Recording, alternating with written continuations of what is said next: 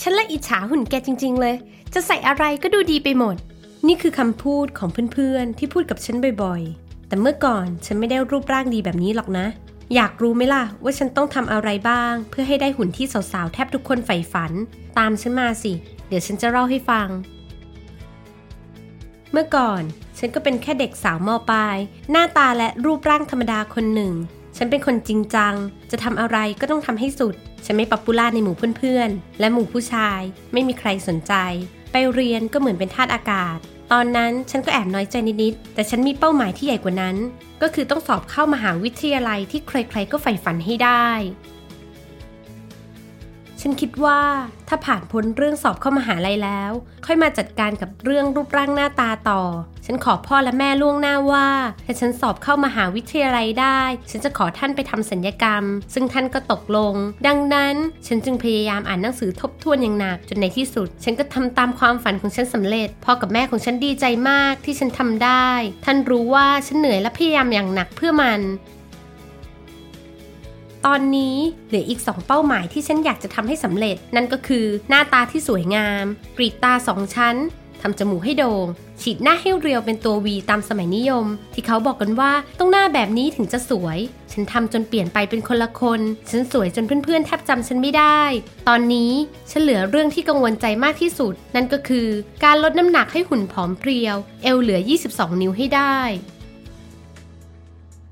ราะถึงหน้าจะสวย แต่ถ้าฉันอ้วน ยังไงก็ไม่มีใครมองว่าฉันสวยอยู่ดี ประกอบค่านิยมที่บอกว่าต้องผอมด้วยถึงจะสวย ประกอบกับความฝังใจในส่วนลึก ที่พวกผู้ชายชอบแซวฉันว่าตอมอบ้างละกระปุกเดินได้บ้างละขาใหญ่ แขนใหญ่ สารพัดคำแซวที่มันสะสมอยู่ข้างใน เพื่อนก็บอกว่าเพื่อนผู้ชายแค่แซวเล่นๆขำๆไม่คิดอะไร ใช่ไม่คิดอะไร แต่ฉันคิดเดินบ่อยๆเข้าทำให้ความมั่นใจที่เคยมี โดนขยี้จนไม่เหลือซาก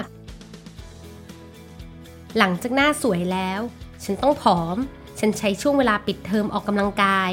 โดยดูคลิปสอนออกกำลังกายใน YouTube ช่วงสัปดาห์แรก ฉันรู้สึกเหนื่อยและปวดร้าวทั่วทั้งร่างกาย จนฉันอยากจะถอดใจ แต่ฉันเลือกที่จะฮึดสู้ เพราะได้รับแรงบันดาลใจจากรูปสาวๆที่หุ่นดีใน Instagram ฉันดูรูปสาวๆเหล่านี้ทุกวัน และออกกำลังกายอย่างหนักด้วยความหวังว่า ฉันจะหุ่นดี มีแต่คนสนใจ ใส่อะไรก็สวย และคำพูดที่คอยหลอกหลอนฉันอ้วน แขนใหญ่ ขายใหญ่ คือแรงฮึดที่สำคัญที่สุด ฉันจะสวยผอมจนคนพวกนั้นตะลึงให้ได้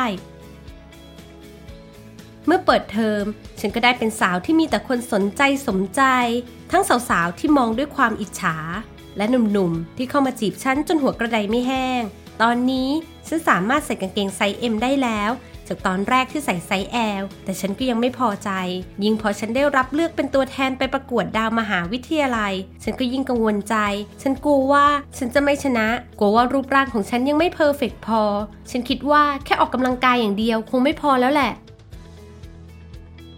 ฉันเริ่มคุมอาหาร กินให้น้อยลง เลือกกินมากขึ้น ผลปรากฏว่าน้ำหนักฉันลดลงไวกว่าออกกำลังกายจริง ๆ ด้วย แต่คนรอบข้างเริ่มบอกว่า ฉันผอมเกินไป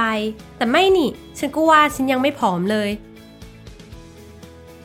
มื่อถึงงานประกวดดาวเดือนมหาลัย ไม่ต้องบอกก็น่าจะรู้ว่า ฉันได้เป็นดาวมหาลัย เพราะความตั้งใจของฉัน ฉันถึงได้มีวันนี้ได้ ท่ามกลางผู้คนที่มาแสดงความยินดีกับฉัน นอกจากความดีใจแล้ว สิ่งที่ฉันกลับคิดก็คือ ฉันต้องหุ่นดีได้มากกว่านี้ รูปร่างของฉันยังไม่ตรงตามเป้าที่ฉันวางไว้เลย ฉันกลัว กลัวว่าจะอ้วนขึ้น กลัวว่าวันหนึ่งฉันจะกลายเป็นแค่คนธรรมดาที่ไม่มีใครมาสนใจอีก ฉันเริ่มจริงจังกับการออกกำลังกายและคุมอาหารมากขึ้น จากที่ออกกำลังกายแค่ตอนเย็น ฉันก็ออกกำลังกายตอนเช้าด้วย อะไรที่เป็นคาร์โบไฮเดรตและไขมันฉันก็ไม่กินเลย มื้อเที่ยงก็กินแค่ผลไม้หรือนมหนึ่งกล่อง ส่วนมื้อเย็นฉันกินแค่น้ำเปล่า ฉันทำแบบนี้จนเสพติดการออกกำลังกายและการคุมอาหาร ฉันกลัวว่าถ้าวันไหนฉันไม่ออกกำลังกาย หรือเผลอกินอาหารมากเกินไป ฉันจะกลับไปอ้วนเหมือนเดิม แต่แล้ว อาการแปลกๆก็เริ่มเกิดขึ้น เริ่มจากประจำเดือนของฉันไม่มาหลายเดือนแล้ว ผมก็ร่วงเป็นกระจุกกระจุก ฉันเริ่มรู้สึกหนาวง่าย ทั้งๆที่เมื่อก่อน ฉันเป็นคนขี้ร้อน ผิวตามตัวฉันเริ่มลอก ลอกจนน่ากลัว ฉันเริ่มเรียนไม่รู้เรื่อง ผลการเรียนของฉันก็ต่ำลงจนน่าใจหาย เริ่มมีคนมาทักฉันว่า ฉันไม่เหมือนเมื่อก่อน ฉันผอมเกินไปแล้ว ไม่สวยเหมือนแต่ก่อนเลย ฉันเครียดและรับไม่ได้ ก็เลยมีปากเสียงกับเพื่อนไปหลายคน เดี๋ยวนี้เพื่อนๆก็แทบจะไม่คุยกับฉันเลย ฉันร้องไห้ทุกวัน แปลกนะ ฉันผอมตรงไหนเหรอ ส่องกระจกยังไง ฉันก็ยังดูอ้วนอยู่เลยพวกขี้อิจฉา ฟื้นแล้วเหรอลูกฉันลืมตาขึ้นมา ก็พบกับหน้าแม่ลอยอยู่ตรงหน้าฉัน หน้าแม่ดูเศร้าและอิดโรยมาก ทำไมแขนของฉันถึงเต็มไปด้วยสายน้ำเกลือ นี่มันเกิดอะไรขึ้นกันแน่ ฉันจำได้แค่ว่า ฉันกำลังออกกำลังกายอยู่ แล้วฉันก็จำอะไรไม่ได้อีกเลย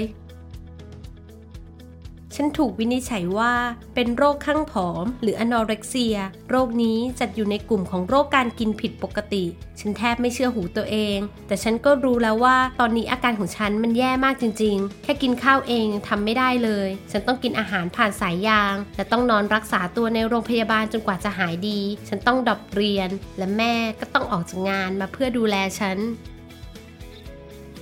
ผ่านไปหนึ่งปี ฉันหายดีแล้วแล้วก็กลับไปเรียนต่อ ตอนนี้ฉันรู้แล้วว่าคำพูดคนไม่มีค่าเท่ากับความรักของคนในครอบครัว ที่สำคัญกว่านั้นคือการรักและเห็นคุณค่าของตัวเอง ฉันเป็นฉันสวยในแบบของฉันดีที่สุด ไม่จำเป็นแล้วที่จะต้องผอมตามค่านิยม ให้คนมาหลงไหลแค่เปลือกของฉัน ฉันหวังว่าเรื่องของฉันจะเป็นอุทาหรณ์สำหรับใครที่กำลังอยากผอมอย่างบ้าคลั่ง